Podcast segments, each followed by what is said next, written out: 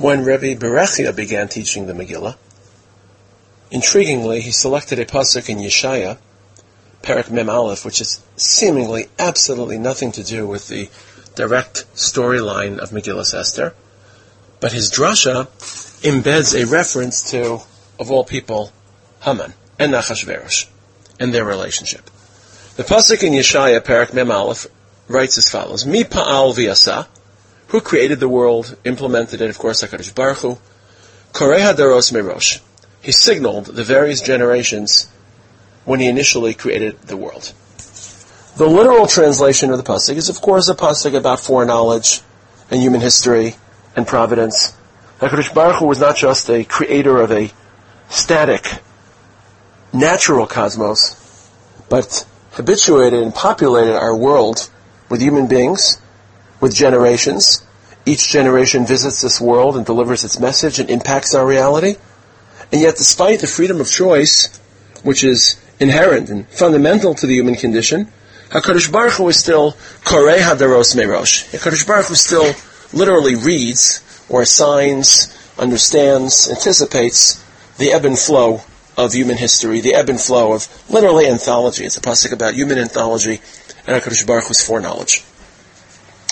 Rabbi Berachia, however, interpreted this pasuk that HaKadosh Baruch Hu already established certain transitional figures, people who would introduce new ideas, new experiences, new crimes, turning points in history, and people who signaled or punctuated those turning points. So HaKadosh Baruch Hu, Rabbi, Rabbi Berechia darshaned, mitchilas briaseo shel olam, hiskin HaKadosh Baruch Hu l'chol echad v'echad masher HaKadosh Baruch Hu already dedicated or designated individuals who would change history by introducing new ideas or new concepts or new activities. So HaKadosh Baruch Hu assigned Adam as Rosh Yitzurim, the first creature. Cain was the first murderer. Hevel, the first victim of murder, so murder was introduced to the world. Noach was the first people to take refuge to be saved by a natural disaster. Avram was the first to be circumcised. Moving on in the list, Aaron HaKohen introduces priests. Moshe introduces prophecy. So the era of priests and prophecy begins with Yitzias Mitzrayim and is trumpeted by two individuals. One who was the first prophet, one who was the first priest. Um, David was the first poet, or the first to combine religious verses and, and musical accompaniment. Rosh Agnim, the first person to sing, but not just to sing, but to sing hymns. Nebuchadnezzar, this list doesn't just include heroes, it also includes villains, and doesn't just include Jews, but it includes kings and, and, and tyrants, monarchs who affected the world around them. Nebuchadnezzar, Rosh Lamacharivim, he was the first to destroy, to devastate society around him, to conquer, to overcome, overwhelm, to trample, and of course part of his trespass was the Beis Hamikdash. And then Achashverosh and Haman enter the list. Rabbi Berechia said, Achashverosh Rosh Lemochrim, the first person to sell.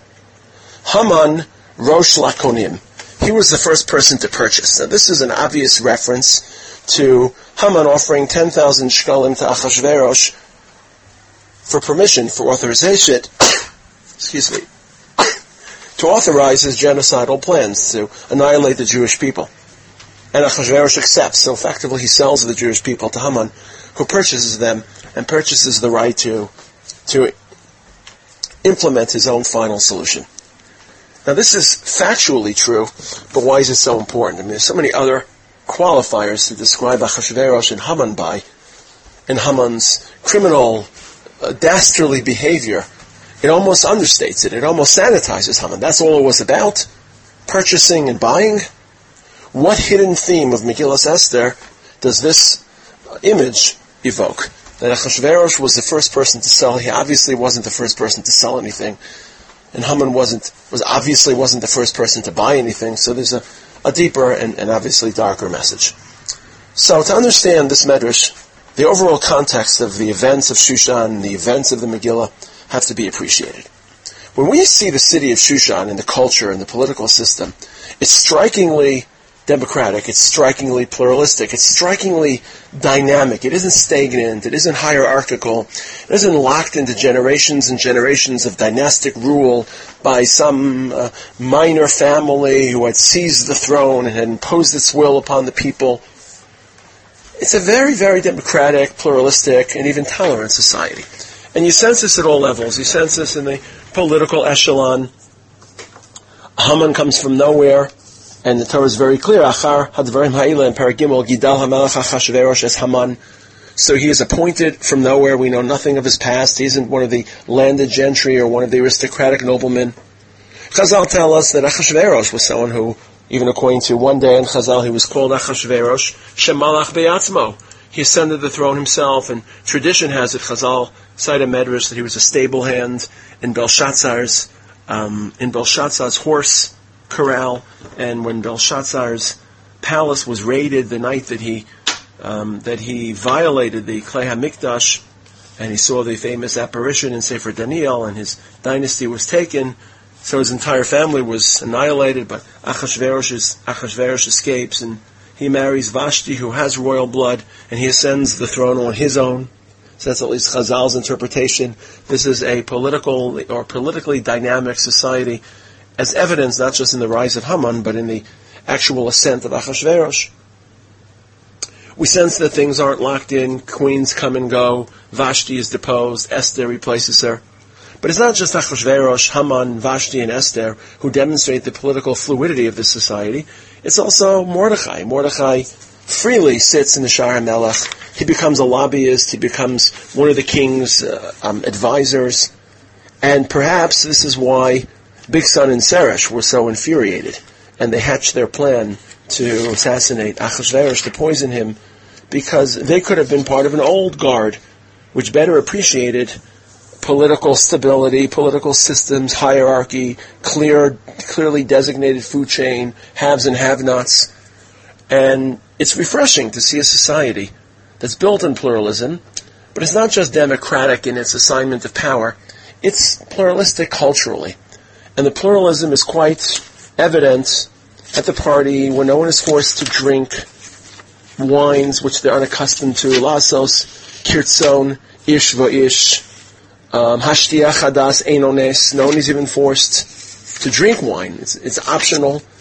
And for us, this isn't so powerful, but when compared or contrasted with political, uh, um, aristocratic meals, which were highly regimented, in which was a clear ceremony and procedure and order to the meal, this was a meal in which people were allowed to express themselves. Lasos.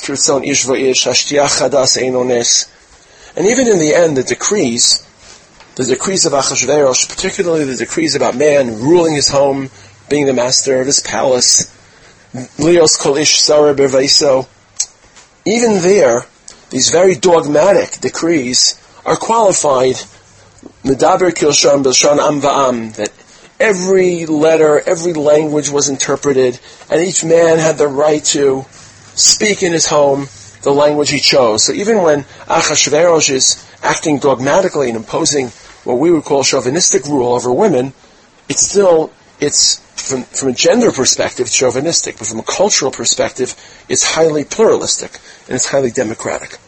So this is the society that that is presented in Shushan, and, and you have to say, from our modern perspective, it's extremely refreshing. It's encouraging. It's something we would support, something we would endorse.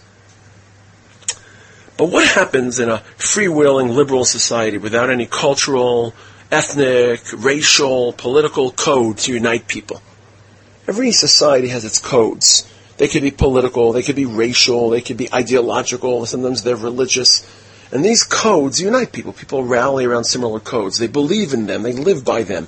They organize and ordinate their lives around these codes. And in Shushan, there's, there's no code. There's no common religion, no common language, no common eating style, drinking style. There isn't even a political hierarchy to dominate people's day to day.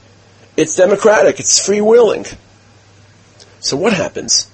There is one code and one value that rises to the top that's cross cultural, which is colorblind, which every ethnic, ethnicity, race, every religion, every political system, so to speak, succumbs to and, and rallies around. And that's, of course, the power of gold, power of money. This is an opulent, rich society, and money will buy your way in. And it's very clear that people are displaying not their political heritage, their aristocracy, their coat of arms, the family they come from. If anything, what's on display is the opulence, the money, the wealth, the affluence, Meharo says, Osher Kivod Malchuso, Esther, Parak Aleph, Pasuk Dalid. Achashverosh is intent on displaying his wealth, not his coat of arms, not his past, doesn't take out the book of his ancestors. And, and it's clear that this is not just opulent, but it's ostentatious. Chor, Karpas, Utcheles, Achuz B'chav Levutz V'Argaman, Al Galile Kesef, Amudei Sheish, linens, dyes, materials, precious metals, Zahav V'chasef, Al Ritzfas Bahad V'Sheish, V'Dar V'Sochares. Money knows no boundaries. Money knows no cultural boundaries, and money has risen to the top of this society in Shushan. And the results, of course, are devastatingly immoral. It's very clear that the opulence and the ostentatiousness leads to orgiastic behavior, decadence, degeneracy, 180 days of eating, of sexual frivolity, of, of, of meaningless um, unemployment or non-activity, just wasting your time aimlessly. Certainly not a work ethic on display.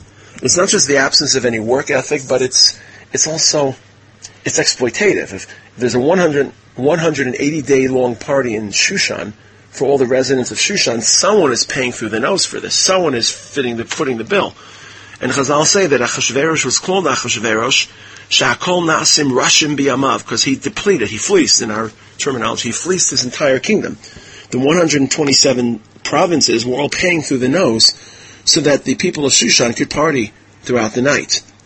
And there's clearly a moral statement here about what happens to a society which, in the pursuit of democracy and freedom, abandons or abdicates any cultural code, and oftentimes those cultural codes are themselves subjugating and exploitative. So, in the search for a more liberal, balanced, and, and enfranchised society, we sometimes eliminate those cultural codes, and, and, and that's in general a favorable elimination. We liberate ourselves from the tyranny of those codes, but sometimes in the vacuum, and nature abhors a vacuum, and anthropology abhors a vacuum.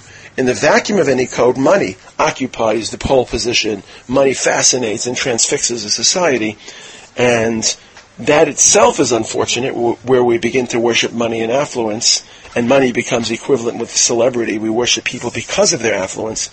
But the slide from a society which idolizes wealth into a society which acts not just immoral but voyeuristic, looking at each other's wealth, looking at each other's lives, reality shows rather than shows that at least could be called art, even though the art may not be refined or enlightened, but at least a, a sitcom or or drama show would be considered art, creating an idea from nothing. We, we, we prefer to look at each other. We prefer to gawk at each other and, and to look at each other eating and and look at our, our lowest moments, our crass moments, our bodies and and you see this very, very clearly in Shushan. You see this very clearly that they were in the Chatzar Ginas Bisan Hamelach.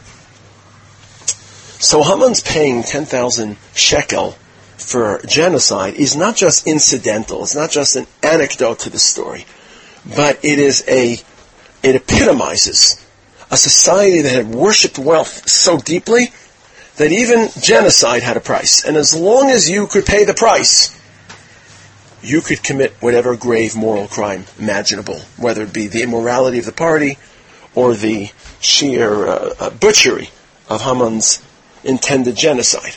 There's a parallel between the two, and it's hard to imagine anything worse than genocide. Indeed, that's true. But uh, the people at the party don't take a pass either. They're not exonerated. Their behavior comes from the same, the same dangerous source, the idolization of wealth. And somehow, Esther entering this opulent, pornographic, voyeuristic, money-based society, she restores the chayin. To her, aesthetics aren't as important as inner charm, as personal beauty, as wisdom. As she's not a sex object. She's a human being. She's a woman. Um, and with the restoration of, of values that are more reflective of who the Jews are and should be, comes not just the restoration of, of beauty as opposed to physical, aesthetic, voyeuristic, porno- pornographic beauty, but personal beauty. And also there's a shift in the way money is used. And perhaps that's why one of the institutionalized aspects of Purim is not just to read the Megillah, but to deliver money to poor people. Something which wouldn't seem to be natural to, specifically the story of Esther, would be natural to any Yom to give tzedakah. But the Matanos Levionim, are meant to neutralize or counterbalance the abuse of money of Haman's genocidal price for the Jewish people. And it's interesting that when Esther is appointed as the queen, Hanachala Medinos Asa, that uh, Achashverosh relaxes the tax burden upon all the provinces, and instead of a party which is geared towards disproportionate distribution of wealth, where the people centralized in in um, in Shushan are live it up and indulge, and those in the countryside are fleeced. There's a more equal distribution, and even in the end, Yud Mas. He does impose a tax, but doesn't sound like the tax is is devastating. It sounds like the tax is is restorative, is, is an appropriate recalibration uh, and proportionate redistribution of wealth. So when Rabbi, Rabbi Berechia cited the pasuk in Yeshaya, it talked about Hakadosh Baruch Hu recognizing the passage of generations and certain people who were transitional figures, and assigning the designation of Achashverosh Rosh LaMochrim. Achashverosh was the first seller. Haman, Rosh Lakonim, Haman was the first purchaser, and there's actually a market for genocide. That's not just incidental to the story. That is characteristic of the culture of Shushan. And when the Jewish people are punished, are criticized for participating in the Seudah of it's in part because they align themselves with the culture of Shushan that represents so many vulgar and crass values, even though the food is kosher. To be a Jew is not just to eat kosher food, but to subscribe to certain values and to oppose others, to be indignant when, when exploitation takes place, and certainly not to find yourself in league or in overt support of a value system which is so antithetical and so toxic to the value system of the Torah. This is what this is how Rabbi Berechia introduced Megillas Esther, the pasuk in Yeshaya, the reference to the reference to the market forces which Haman and Achashverosh utilized to sell the Jewish people to their death. Rav began his teaching of Megillas Esther by citing a pasuk in the second Tochacha, not the first Tochacha of Parshas Bechukosai, a Tochacha which Shmuel referenced when he started teaching Megillas Esther, and which essentially would be extremely relevant for the story of Purim and the story of Shushan, because the first Tochacha and Bechukosai corresponds to the first Galus, and Shushan occurred during the first Galus. And as I mentioned in the first year of this series, the entire Nes of Purim was, was geared towards demonstrating that even after Am Yisrael had betrayed HaKadosh Baruch Hu had worshipped Avodah Zarah, they were still chosen. This, this was Haman's great gamble that he could defeat a people that indeed was chosen but had forfeited or surrendered that chosen status. So to cite the first Tochacha, or a pasuk from the first Tochacha, is extremely, extremely um, appropriate. But Rav saw something in the second Tochacha. And interestingly enough, if we compare the two Tochachos, the one in Parshas Bechukosai and the one in Parshas Kisavo, the one in Bechukosai, of course, was written by HaKadosh Baruch Hu, the one in Kisavo, the Gemara says, was written by Moshe Rabbeinu. Obviously, it doesn't mean it was written by Moshe, but it was delivered by HaKadosh Baruch Hu to Moshe with a human voice. And the Tochacha in Parshas Bechokosai is punitive, it's national, it's historical, it's theological. It describes our relationship with the Ribono Shel Olam, the historical betrayal, um, the national crisis, the lack of food, but Parshas Kisavo, the second Tochacha, is much more existential. It describes the psychological torture of watching death, of seeing things that you never thought would occur, of of uh, not resting or not having any peace or solace amongst the nations, but being ported from place to place. And one of those psukim, Rav felt was an extremely appropriate pasuk as a gloss or as an explanation for how the Jews suffered psychologically facing this sudden threat from Haman. And that's really the, the primary theme of this pasuk. The pasuk says as follows: "V'hayu chayecha tluim lecha mineged." Samachvav. Your lives will be tluyim. Tluyim probably means suspended, unsure, uncertain. Mineged. Ufacharata laila v'yomam You will be racked with fear day and night. Velo tamin bechayecha. You will not believe in life. You will no longer have that optimistic view of your life. Baboker tomar miyitain erev. In the morning, you'll be so um, tortured. You'll be so full of anguish that you'll just wait for the night to come, passing the day as best as possible, enduring the day, surviving the day. Uvarev tomar miyitain boker. And at night, the suffering and the and the frustration will be so pitched that you'll yearn for the daybreak. Because of the intense fear you'll sense, and the grisly sights your eyes won't behold. Now, it seems as if Rav was sensing in these two psukim, of course he only cites one pasuk, the first one, but it seems as if Rav was primarily interested in the type of fear that Haman's decrees arouse within the Jewish people. And if you look carefully in the pasuk, there seems to be even a contrast in this pasuk. Things that scare us, things that terrify us, come in two forms. Sometimes there's a sudden, immediate, unexpected event that shocks us, that traumatizes, that reshapes our reality in ways that we weren't prepared for, and causes what we would call an instability.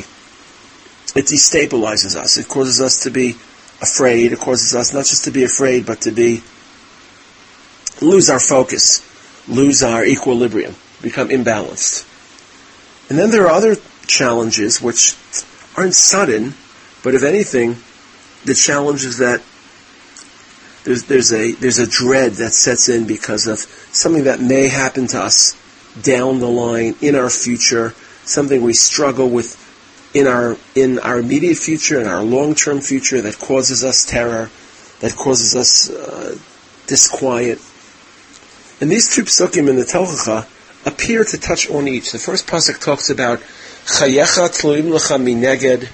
Your lives will be suspended, as if there's something in your future weighing upon your life, weighing upon your optimism, an aneurysm, causing stress, causing uncertainty. In fact, the Gemara Menachos interprets this pasuk in a totally different context, outside of the context of Nes Purim, about someone that doesn't own land. Because he has, doesn't own land, he's forced to to purchase uh, the crops which will grow in a particular year, or to hedge his purchases and purchase crops in two weeks, or purchase crops in six months. In any event, his life is suspended because he doesn't know how many crops will be produced, and presumably if the lands don't produce sufficient crops, his percentages will suffer. As opposed to a self-sufficient independent farmer who even if the famine is severe, will take his, his minimal sustenance, will be able to feed he and his family. But the person who has to uh, purchase um, grains on the open market is much more dependent upon the success and therefore lives with this constant dread about how the future will unfold. And I guess we could call it fear versus dread. Fear is something in the immediate, dread is something that taxes our emotions in the longer term. And the first pasuk talks about chayecha tluyim, your lives will be suspended.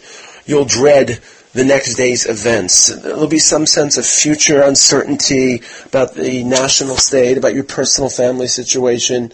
You'll lose the zest of life, the joy of life, the quality of life. Then the next pasuk probably talks about more immediate fears. But boker tomar mitain erev, There'll be such powerful, impactful moments of fear and and trauma that you, will just wait for the night to pass, just to recover, to to solve your wounds. You'll wait for the day to pass. And I think what Rav was sensing was that in Shushan that year, a little of each occurred. On the one hand, and this is an amazing part, and this I think is Rav's primary thrust. This is the language of the Medrash. Rav interprets me'es la'es mehasaras hatabas. That things move so quickly in Parak Shlishi. Parak Shlishi is the Parak in Tehillim, which describes, eh, excuse me, Megillas Esther, which describes Haman's rise to power. And by the time the Parak is concluded, the decree has been issued. The letters have been sent. The people in Shushan are rejoicing, the enemies of the Jews. The Jewish people themselves are mourning. Haman and Achashverosh are having a drink to celebrate their genocide. it just happened so quickly. Nothing was seen, nothing was, uh, was anticipated, nothing could be predicted. It just takes one parak, and within a day or two, the fate of the Jewish people are sealed. And Rav's language was me'es la'es behasaras tabas. 24 hours from the time that Haman had been authorized to launch his plan, 24 hours, within 24 hours, the decree had already been distributed, had already been disseminated throughout all 127 provinces. And the next line that Rav, that Rav interpreted, Ufacharata laila v'yomam b'shashak tavim porchim. And the Megillah takes extra pains to describe the, uh, the haste, the rapidity, the acceleration of this process that the letter bearers, the Achashdranim B'nei Ramachim, and I'll talk about this in a few moments, they literally ran. They literally sped. Haratzim. They were pressed into action and promulgated this decree throughout Achashverosh's entire empire. So there was a sense of immediate fear, unanticipated, unexpected, shocking, uh, destabilizing, and yet, and this is Rav's continuation, and yet, for lo tamin bechayecha, you won't believe in life, or you, you'll have this continuing and enduring sense of dread that they had to wait 13 months, at least they thought they'd wait, 11 months, excuse me, for their downfall, for, for the ultimate decree. Remember, the timeline of the Megillah is that the decree was issued in Nisan, but the decree spoke about the Jews being annihilated in Adar. Ultimately, Adar became a day of Simcha, Yom Nefach Lehem L'Simcha But ultimately, the decree was rescinded or reversed, but the Jews found out about their fate, and they were expecting to live through the next 10, 11 months of their lives, from Nisan to Adar, 11 months, to live in dread, to live with a sense of impending crisis, impending disaster, and they lost the sense of life. You, you go crazy, you become suicidal We have nothing to live for, you're just waiting for that event that you know will, will, will be an earthquake. You're waiting for that event to occur. And I think Rav was capturing these two types of fear that the Jews faced in Shushan that year. The immediate, shocking, unexpected rise of Haman, complete with his genocidal decree, coupled with this long, enduring dread and terror awaiting Lihios Asidim Layom Hazeh. And Rav, again, Rav's language was just to show you the Medrash, he talks about the first part of the pasuk. It was 24 hours since the ring was removed until the decrees were issued. and they were terrified. When the letters were sent. They lost their joy of life, because they awaited an event that, at least in their minds, wouldn't occur for a full 11 months. And inasmuch as the events in Shushan were a template for Jewish Gullus, there have been times in Gullus in which sudden, pachat pisam, as we say, al tirami pachat pisam, sudden challenges have arisen where they weren't anticipated out of the clear blue, and that creates a certain discomfort and unawareness. And then there are other times that it takes a while for, I think in Germany, people could have seen it coming. Many people were in shock, but they could have seen the developments, the Nuremberg laws, and and uh, and uh, various other boycotts of Jewish businesses, Kristallnacht certainly, various discriminatory measures, and to a degree, the the challenge in Shushan that year was more of the episome, was the sudden, was the quick, rapid, accelerated terror to rise up and challenge the Jewish people. And the second part of the challenge was that they at least saw themselves initially before the miracle happened. The miracle also was a very, very quick turnaround. It happened all over Pesach, but they saw themselves as having to bear life for 11 months under literally the threat of death. Now, part of what Rav is also pointing out as a subdrama is the role of the letter carriers, the Achashdranim B'nei Ramachim, the Pashegan Aksav, and there really is a lot of attention in Megillus Esther paid to the people whose job it was to write letters and carry letters and seal letters, and it seems much to do about nothing. Why, the, why is this interesting to us? Obviously, the letters were dispatched, and technically it happened, but the Megillah doesn't record everything which occurred. It only recur, records historically momentous, significant, influential elements of the miracle. And why are the letter carriers so, so pivotal?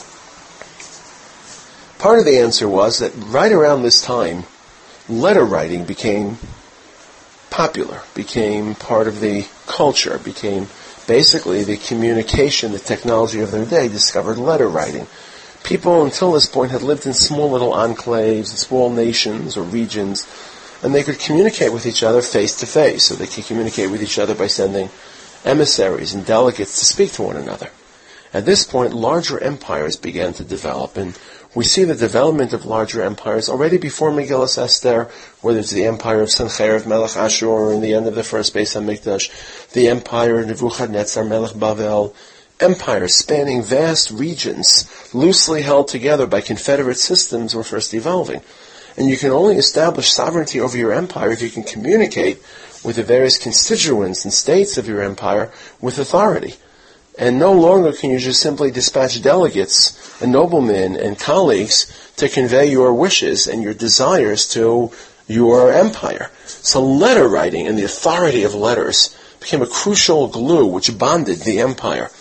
And that's why Achashverosh is so worried about reversing a letter, because once the authority of his letters are questioned, his empire will collapse. Keep in mind, Nebuchadnezzar got his start as a scribe the Gemara tells us. So these scribes were not just custodians or technocrats, janitors, and, and people involved in logistics. These letter carriers and letter writers were celebrities. They were political uh, personalities. They were rock stars. They, they were responsible for, for these empires taking hold and taking root. It's right around now that people start to write letters with great frequency and send their letters at great distances. And what's so important about the letter writing is that not only were these letters crucial in allowing empires to be established, but these letters were employed against the Jewish people. These were this entire industry was was um, um, was activated to disseminate the rules, to uh, promulgate the decrees, to spread the word, to spread the terror and just watching all these letter carriers and letter bearers and achashdranim ben eramachim yatzud chufim b'dvar melech charging out of their out of their uh, out of their facilities, leaping out, racing to all the provinces. The Jews had the sense that the the core energy of this empire, the core technology, was now being used against them to eliminate them. That was a very terrifying prospect. As Jews, we embrace technology, we embrace discovery. We're one of the first adjusters and early adopters to take whatever technologies cultures develop, whatever inventions, whatever new found ways of thinking, to utilize them to, to change our lives, to change the lives of those around us. Judaism embraces science and embraces change. But every once in a while, we sense that the very resources and inventions that society has developed are tilted and used against us, and that is a very scary prospect for, especially if you're someone who embraces. Much of the frustration of Jews in the Holocaust, the psychological frustration, was when chemistry and transportation and modern psychology, all the recent developments of Western civilization, which Germany had championed and which the Jews of Germany had spearheaded, all of a sudden, chemistry was being used to develop Zyklon B gas, and transportation was being used to transport millions of Jews across Europe to, to gas them, and psychology was being employed to try to break the human spirit. And all of a sudden, all these elements of culture, the newfound developments which Germany had initiated and which the Jewish people in Germany had embraced with a full heart, they were coming back to bite them. And this, this created tremendous frustration, anger, and great fear because you recognize the power, you recognize the potency of all these systems. And some of that occurred to the Jews in Shushan. Seeing the letter writers band against them, align against them, was extremely frightening. People sensed the power which these letter writers wielded. And that's what Rav was discussing. He wasn't just discussing this contrast between the immediate fear and the long-term dread. He's also describing, again, Ufacharita laila v'yomam, quoting the pasuk in Kisavo, you'll be frightened day and night, Bishah tavim perchim. When you see the letter writers running, focus on the letter writers, the Achashdranim, that created tremendous, tremendous fear, tremendous upheaval, tremendous trauma, until HaKadosh Baruch Hu interceded to Mordechai and Esther, saving the Jewish people.